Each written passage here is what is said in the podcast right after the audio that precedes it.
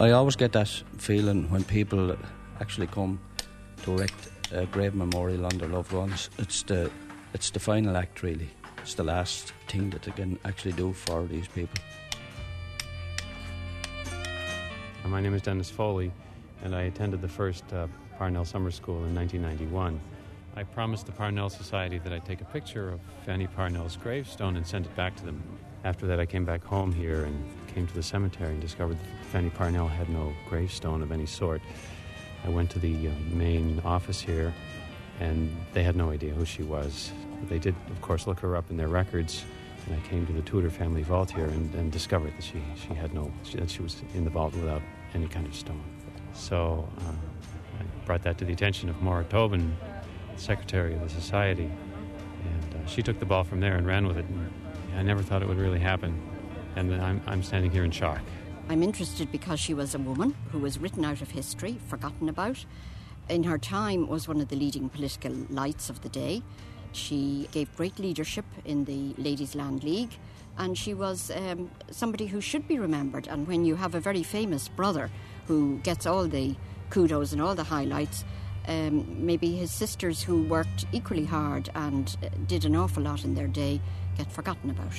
She seems to me to be a highly romantic figure. Not because of any liaisons of the heart that we know about, but because of her dedication, her idealism, and her early death. But she obviously was, like a lot of people who die young, I think a great symbol for hope. If you're going to write a biography, you have to like the, the people you're writing about. Otherwise, you spend years with them. It'd be dreadful to be like a bad marriage. and uh, I, yes, I was attracted to uh, to her right from the beginning. In Avondale's oasis first you saw the light of day, while cruel years of famine ringed the trees round which you played. While many had chosen to ignore, you came to understand the grief and lamentation of your famine stricken land. Fanny was brought up on the estate of her father, John Henry Parnell, at Avondale, and his American wife, Delia Tudor Stewart. Um, a very idyllic childhood. She and her sister Anna both loved country life and were very unhappy when their mother decided to move them to Dublin after the death of their father. Anna was then seven, and Fanny was about uh, 11 or 12. Uh, Fanny was always a very lively child and grew into a lively young woman. And she formed, like all children in a large family, alliances within the family. And since she was just two years younger than her brother Charles Stewart Parnell, they were very good and close allies as children. As they grew older, of course, he went away to school, and Fanny, like other girls of her time, studied with a governess. Uh, then she became closer to her sister Anna, who was four years younger. Their father grew up under the influence of uh, Lady Powerscourt, who was a member of the Plymouth Brethren, therefore a very austere, uh, very loving and kindly woman, apparently, but lived an austere life as John uh, Henry Parnell did, so that they did not live a very uh, glamorous life at Avondale. They did not go in for very elaborate clothing. Neither sister ever cared for uh, beautiful dresses or jewelry or that sort of thing. Uh, food was something that they consumed out of necessity. This was very much a part of the pattern of this very austere background.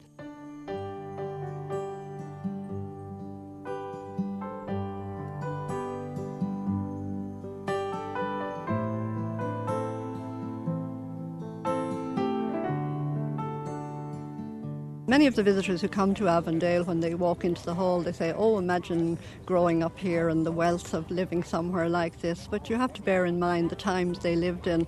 And I do believe that the house wouldn't have had the order or maybe the beauty even attached to it today uh, because the mother Delia was absent from the house so often. And uh, the children, I think, fended for themselves with servants quite a good deal. Fanny was, of course, trying to make her own way and uh, she got involved in her poetry and was a very strong willed young woman. it's a, a bowler that has been on the grounds of Avondale down the centuries, and I'm sure possibly the members of the family as children probably played on it or around it. How would you get it over? And I give them the very practical thing that, that we'll all take a hammer and we'll break it into 40 or 50 bits and bring a, you know, a tube of Evo-Stik and everybody will bring a lump in their case and we'll have great fun reassembling it. After the death of their father, however, uh, when they became uh, wards of their much lighter hearted mother, American mother, and moved on to the city, life became quite different. Then they enjoyed all the sort of intellectual freedom that they probably could not have enjoyed under their father's uh, guardianship. He would have insisted on very, um, very traditional and conventional ladylike behavior. Uh, their mother wanted them to grow up to be young ladies, of course, and make very good marriages, but she more or less let them go their own way. And uh, Fanny's way was a very, she was interested in literature. Uh, she spoke very good French and um, loved poetry, wrote a lot of poetry, which was began to be published uh, in Fenian type poetry when she was only 16. And uh, so she and her sister, younger sister Anna, uh, grew in a different way from all her other sisters who were more conventional and married very unhappily, those who married, very badly, despite the efforts of their mother. Fanny lived in Paris from the age of 21 to 26. Her mother took the girls, the three younger girls, they had a younger sister, Theodosia, to live with their American uncle, that is, their mother's brother who had made a very nice fortune, and uh, he had a very uh, grand apartment on the Champs Elysees. And their Amer- American mother, Delia, was very, very happy there. She really came into what she thought was her own. She entertained lavishly and had all sorts of wonderful evenings, and of course, she hoped that she would marry her daughters into the French aristocracy, having failed to do the same with her daughters into the English or Irish. Fanny joined with a very good spirit into what her mother wanted. That is, she became a very fashionable young lady about town and uh, was mentioned in the social pages of the American Register, which was a newspaper for the American colony. Um, however, uh, while she was uh, externally, from all appearances, enjoying this life, she was at the same time observing it with a very canny and uh, discerning and perhaps very disapproving eye. She saw the American colony in Paris as really a marriage market where rich Americans came uh, looking for, well, a pleasant life and also for rich uh, aristocratic husbands for their daughters. They would exchange an American fortune for the aristocratic title. Fanny, according to her mother, could have married a French duke. That would have been the acme of uh, Delia's hopes. But Fanny was not interested in a French duke. And in fact, she was not interested, it seems, in marrying under those circumstances. So she wrote a lot of, uh, several very interesting and critical articles in the American Register uh, criticizing the marriage market and the way young girls were sort of held up or for the auction to the highest bidder. But unfortunately, this wonderful life came to an end when the uncle was seemed to be a bit of a hypochondriac. Uh, went to Rome to avoid, I think there was a typhus epidemic raging or beginning in Paris, and he went off to Rome to avoid it and died there of the same illness. So that was the end of that. And uh, unfortunately, as well, his great fortune with which he was supposed to support and uh, endower the girls, uh, Fanny and her sisters, disappeared in the terrible depression that started in 1873. It was Black Friday in 1869, and that's when most of his money went. By 1873, there was very little left, so they returned to Delia's father's estate in the United States. Delia had no notion of money or economy. Her idea of money was to try and speculate and make more of it, but all she did was lose it. So Fanny uh, ran her mother's estate, and that was a full time job. Uh, it was a sizable estate at that time. There were farms to be looked after, and uh, both she and uh, her sister Anna. Uh, it's hard to explain, except that in, in her sister Anna's memoir, The Tale of a Great Sham, she says that the mem- memories of the famine were so vivid as they were growing up as children that they felt they had lived through it themselves and had experienced the the sufferings of the people. And I think they just grew up with this feeling of terrific empathy with the te- uh, tenant farmers.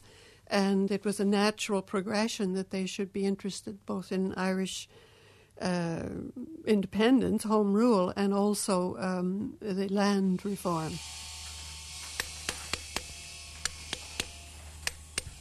it's a very unique idea to uh, pick a piece of stone from somebody's birthplace and actually put their epitaph or inscription on it and uh, ship it across, erect it in a cemetery in America. The, the natural rock in, in Avondale is not really conducive to carving. It's, it's mica schist. Fragments very easy. So a rock that was in Avondale had to be gotten. That's why it's a granite erratic it'll endure and it's workable in that. Her personality, cradled in Fenian Ireland, finally came to blossom among the exiles and expatriates in America during the stirring times of the land agitation presided over by her brother.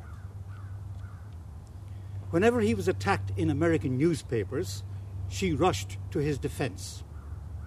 When he established the Famine Relief Fund, she threw herself into its organisation, devoting at least 10 hours a day to the work.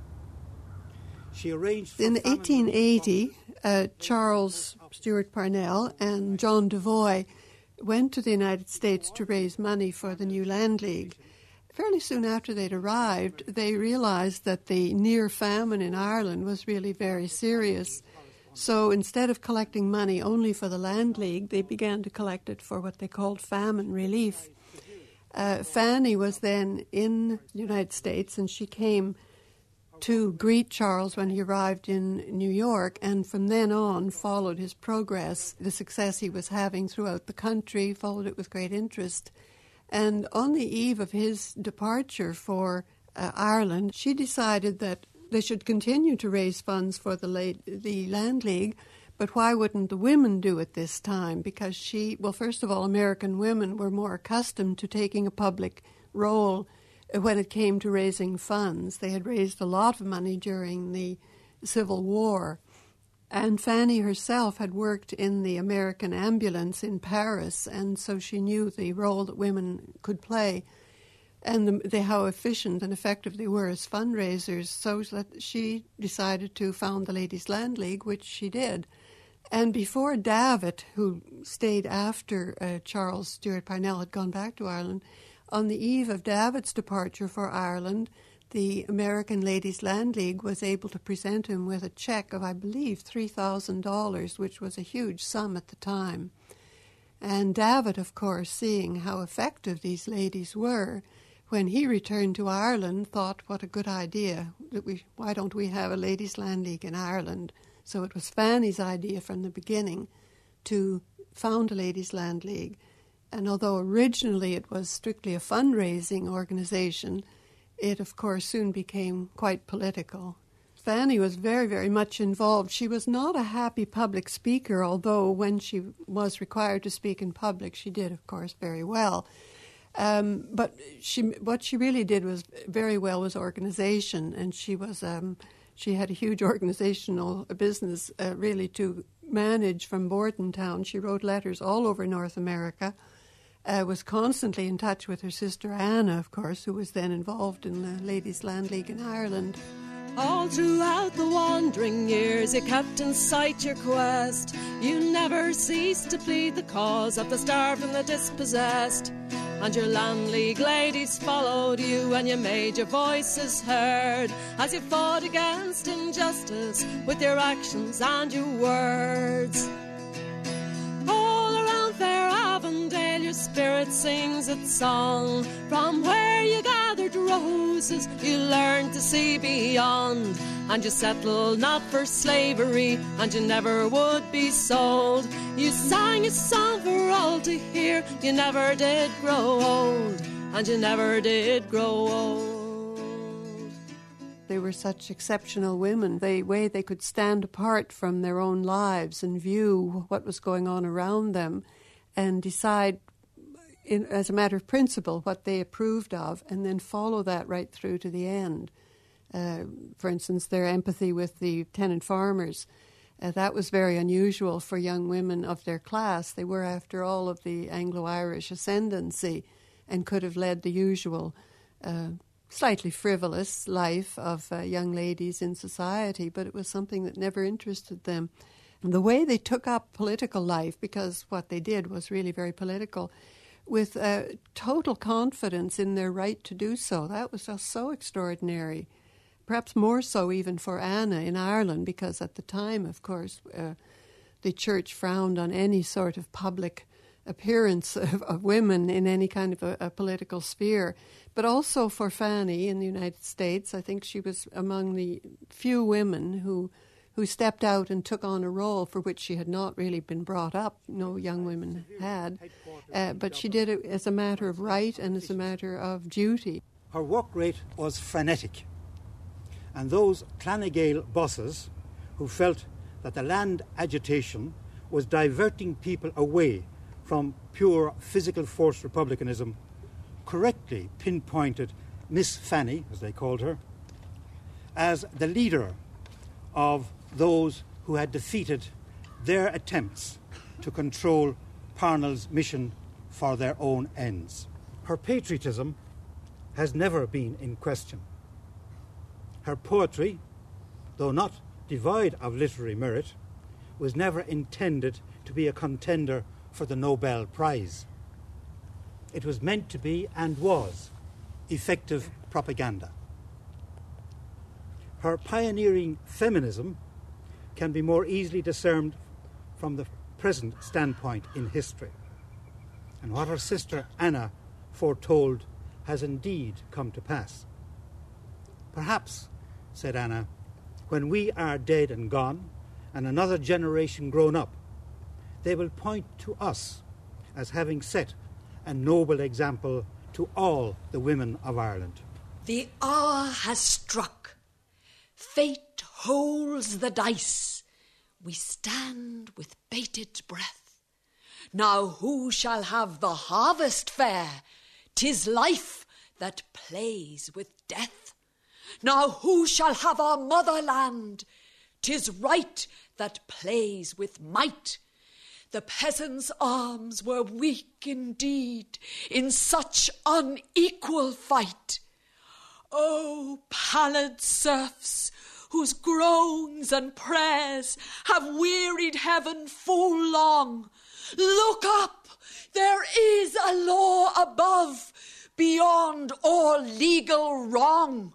Rise up! The answer to your prayers shall come, tornado born and ye shall hold your homesteads dear, and ye shall reap the corn. God only fights for those who fight. Now hush the useless moan, and set your faces as a flint, and swear to hold your own. This particular piece has its natural shape, I suppose you could say, sculpted by nature, really. What I am doing is just putting the inscription on this piece of sculpted stone that's already there.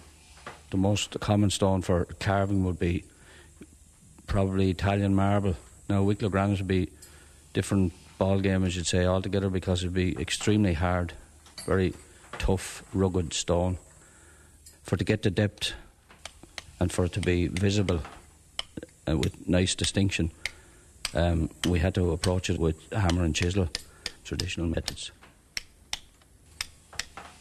You could say the general public could look and say they're all mad. Maybe we are all mad, but then, like, what is the definition of normality?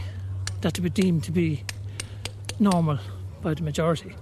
So maybe we're mad and we all don't know it, but uh, I think it's it's just symbolic and it's nice and and uh, it's uh, it's rewarding to to achieve something as a group.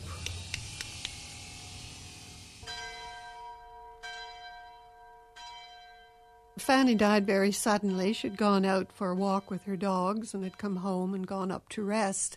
And when her mother went to call her uh, sometime later, she found that she had, she was dead. And um, I think it was malaria. It was endemic in the at, at that time in that area. There was a lot of swampy ground, and it was a very serious illness. It is still today, of course.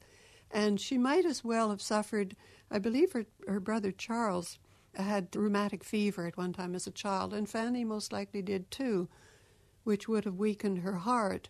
And uh, the stress of crises that come on with, with malaria would have been enough, of course, to cause her heart just to cease.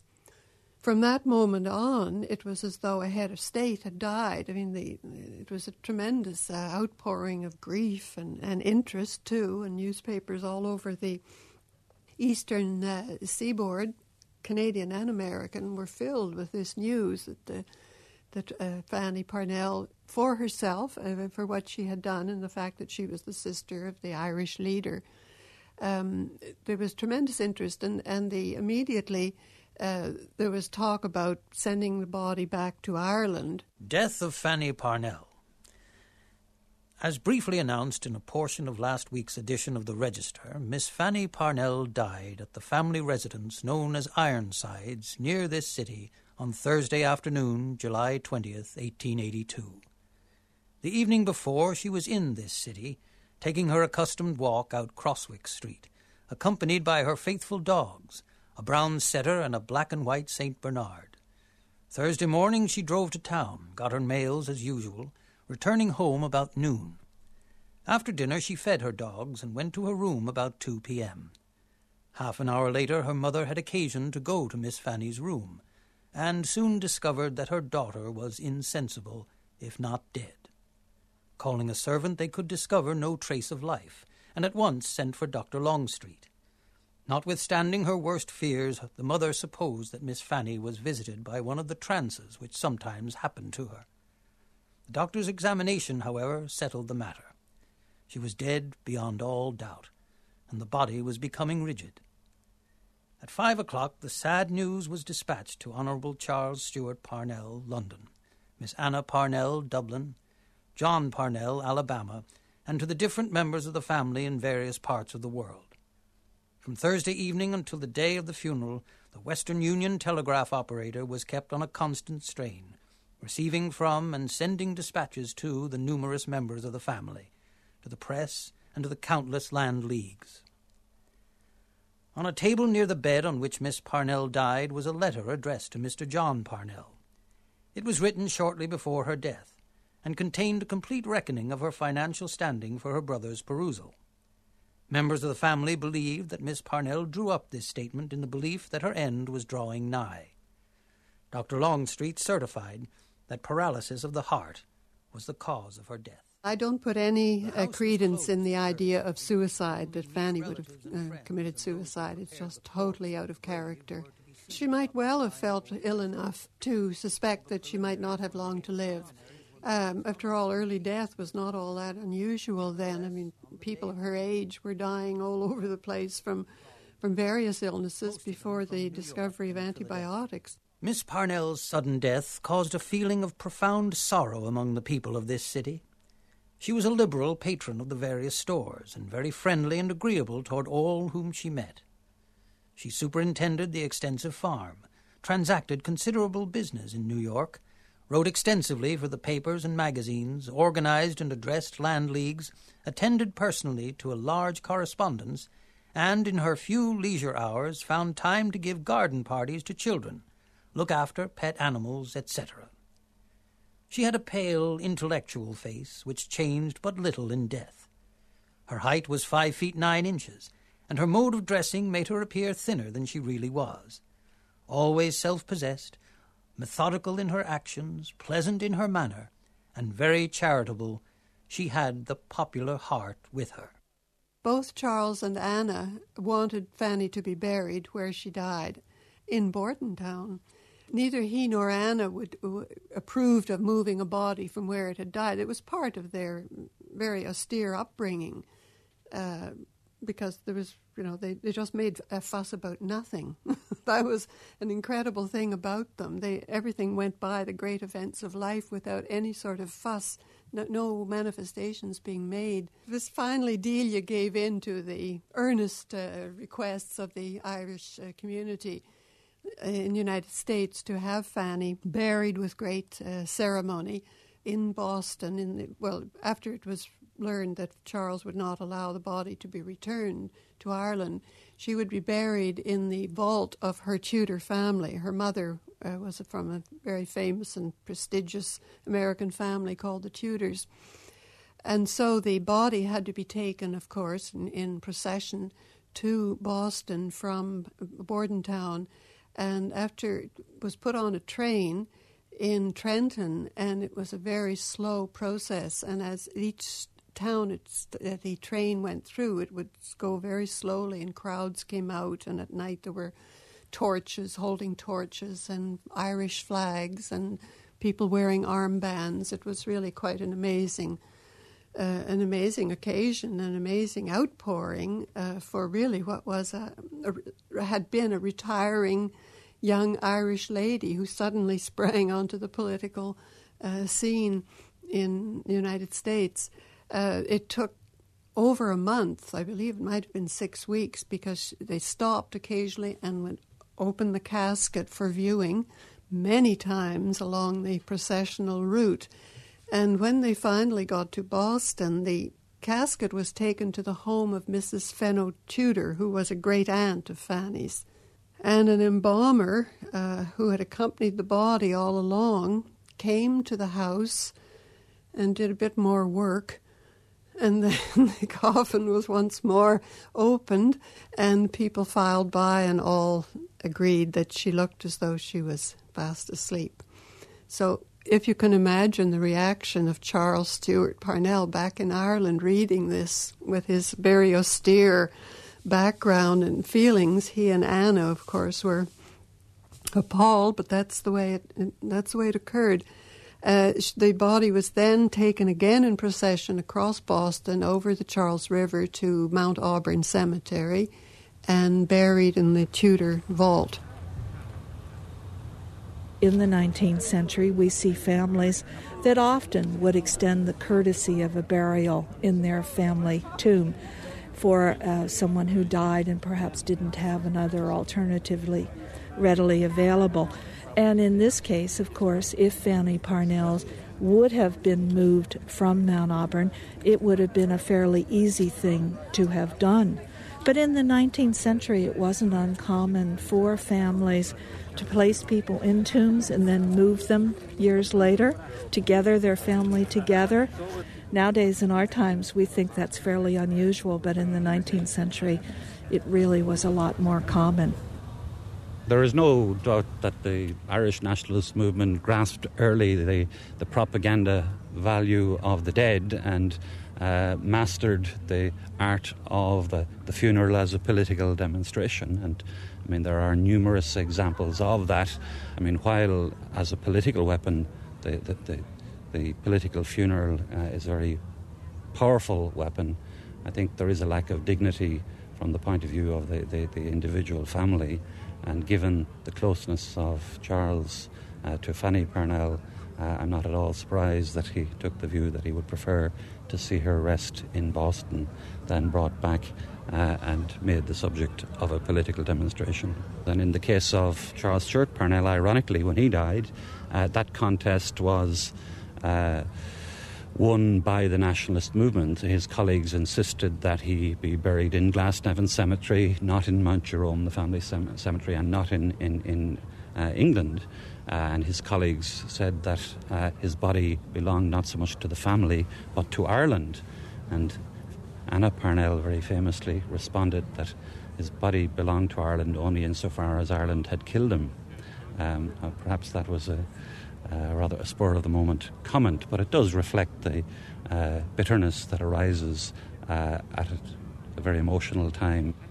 Anna was so shattered by Fanny's death, who she, of course, Fanny was her greatest ally. And at that time, the Ladies Land League had come to a very sad end in Ireland. the ladies, Irish Ladies Land League. Anna felt that she had been betrayed by the Men's League, and particularly by her brother. So, with the two coming together, she tried to commit suicide. And um, the details are very few and far between, but she was saved somehow. I suppose she must have taken poison. Um, but then she recovered very quickly once she got over that. Then she returned to the uh, Land League offices and continued to do the, the last sort of winding up. Then your songs fell silent and your people grieved and mourned. Who would give them hope now to face another dawn? In your songs, your voice could still be heard as you counselled, hold your own. And your memory is honoured now where your name is set in stone. And your memory is honoured now where your name is set in stone. I feel it's the final link in her chain, like, you know, and hopefully it'll be there for hundreds and hundreds of years. Fanny was uh, just about six weeks short of her 34th birthday, and uh, somebody referred to her earlier that maybe she hadn't got the opportunity to grow up just at yet, and she was competing in a man's world and competing, trying to compete with her brother and uh, looking for her own recognition. The sublimest epitaph written for her came from Francis Sheehy Skeffington, a kindred spirit. He wrote that she was the noblest and purest minded patriot of the Parnell family. And had not her fiery soul fretted the pygmy body to decay and brought her to an early and untimely death, her genius might have won for her a place beside the Maid of Orleans and among the liberating heroines of history. Mount Auburn is one of the uh, nicest private cemeteries in the country. It's really more of a park than what you might imagine as a cemetery. There are hills, there, there are exotic trees. People come here to have lunch on sunny, warm spring days and things like that, and they're welcome to. You know, the, the Parnell Summer School and the Parnell Society is in has a matchless track record for educational work in encouraging lecturers and encouraging history from the humble local historian like myself to you know some very high flying academics. And the whole spectrum of life in the 19th century has been turned over and revitalised and looked at anew and, and the summer school's done great things. But you know tangible physical things are also required of a society. And it's incumbent upon them to do things like to me, you know, one of the lasting and enduring things is that stone being brought over here to, to Mount Auburn Cemetery. And when we're all dead and gone, and, and all our, our grandchildren are dead and gone, that stone hopefully will still be there and telling a story. Right, so the story of the actual piece of stones was we did get permission from Coillte for to go and search through Avondale to find could we find somewhere was there stone would there been a stone of any size uh, a lot of big stones down by the river and uh, we looked, turned over maybe 20 stones. And uh, eventually it was agreed that this stone was the one that was going to end up in Mount a friend of mine, he had a brother in shipping, and he, his brother, his uh, brother agreed that yes, he'd ship it over here for a particular fee. He transported it from Gorey to Dublin via whatever shipping lines, whatever was involved in it. And uh, I got an email saying your know, rock is in the middle of the Atlantic, and uh, Actually, weighed two tons, 400 weights. It's approximately five foot high, three foot six in, in width, and about two foot six in depth. Uh, one of our worries was that it was going to disappear in the docks in in uh, Boston, because uh, these things apparently, where we don't have great value on a lump of granite at home, natural granite, but overseas, the lump of Irish granite uh, would be very, very sought after. But thanks be to God, uh, everything worked out great in the end. And Billy Redmond, who's who was a very, very good sculptor and worked a great deal doing granite stones for various monuments of 1798 around Wexford. He carved it and cut it. It has to stand the test of time when we're not there to maintain it. So he, he done an excellent job. And we wanted it in not to slavishly follow the Glasnevin monolith that, that is over Parnell himself, but uh, in keeping somewhat with it. So granite, deep cuts, and the name prominently displayed with very little else is, is what was required. If we feel the whisper of a gentle breeze passing through the assembled ranks, we may be sure that it is a tall, handsome, bearded ghost, proudest of all here present, smiling approvingly that she, whom he described as the cleverest and most beautiful woman in the family, is here honoured and her name set in stone. Her circumstances meant that she was laid to rest far away from Wicklow. But thanks to the initiative of this group, Wicklow, in a sense, has come to her here in Mount Auburn. I think it is a very fitting closing of that historic circle. I think her shade would be gratified not just by the monument, but also by the living monument represented by so many people here who are pledged to keep her memory evergreen. So, with a great sense of privilege, it is now my great pleasure to unveil this monument to Fanny Parnell. Looks superb, and like you can do many things in life, and people can be involved in so many things in life. But a simple little thing like what we've done, I think it's gives a great feeling of being at a particular place in time or moment in your life. These things they pass, and you maybe look back in years to come and say, "Oh, how did we ever do that?" But uh, while you're actually doing it, you don't understand or appreciate the, the importance or the significance of it. I think that the society and the people that undertook to do this, we've done it purely and simply very. We want to do very quietly.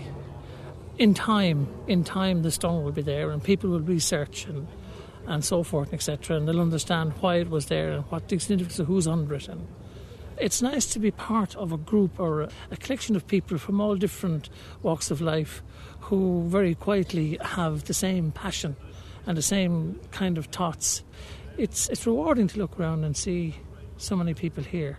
There is no particular singular gain for anybody. Nobody nobody wants it or or, or, or, cares. We're just one unit. Remembering those people who worked for so hard for us before we were ever taught it. Like I feel very strongly, and I've actually put it in my will. No matter where I die, I want to be buried in Ireland. I feel the direct opposite of Charles George Parnell. So, like, my feeling is, I'm very sorry for Fanny that she's not at home where she belongs. But having said that, like the whole experience here today, it's it's been very very moving. It was like today was the fulfillment of a dream.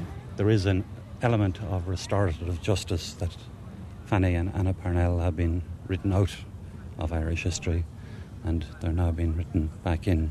Uh, at the time, people weren't comfortable with the female voice, and I mean, that has remained the case right down to relatively close to our own time.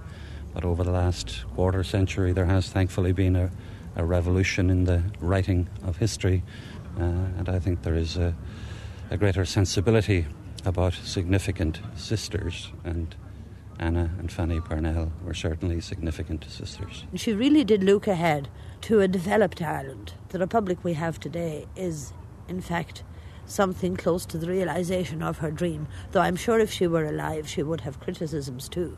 I think in some ways the Parnell Society bringing this stone here to Mount Auburn is a beginning it allows us, I work in interpretive programs at Mount Auburn Cemetery, we now have a tangible object to help our visitors appreciate the life of this woman who, in a sense, you know, she was born in Ireland, spent time in Paris, died in New Jersey, and is buried outside of Boston, Massachusetts, an international woman. Now we have something that we can show our visitors to remind them that she is buried here. Uh, we tend to try to put names on our list that people are looking for. Our maps that we publish are meant to aid visitors, and we should probably consider whether or not that isn't a name that should appear on our map. I also have other maps we've made of Mount Auburn. Uh, poets of Mount Auburn, we have to consider. She's a poet. She perhaps should be on our poets listing. I have a, a map of notable women, women who lived lives that made a difference. I think she should be on that map. And she has been on our mind. We were aware she was buried here, but frankly, until the Parnell Society started this effort, I'm not sure that any of us appreciated her history. We did not know the story of her life.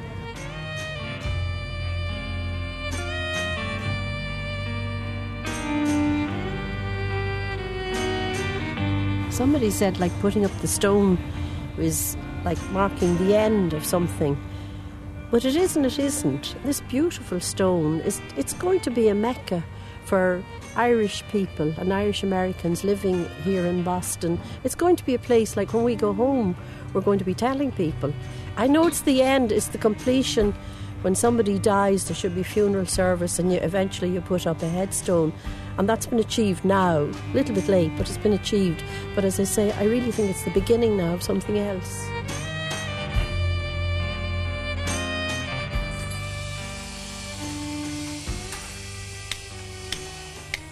Uh, it would be Fanny Parnell, um, and the date uh, she was born and the date she died, um, and poet and patriot.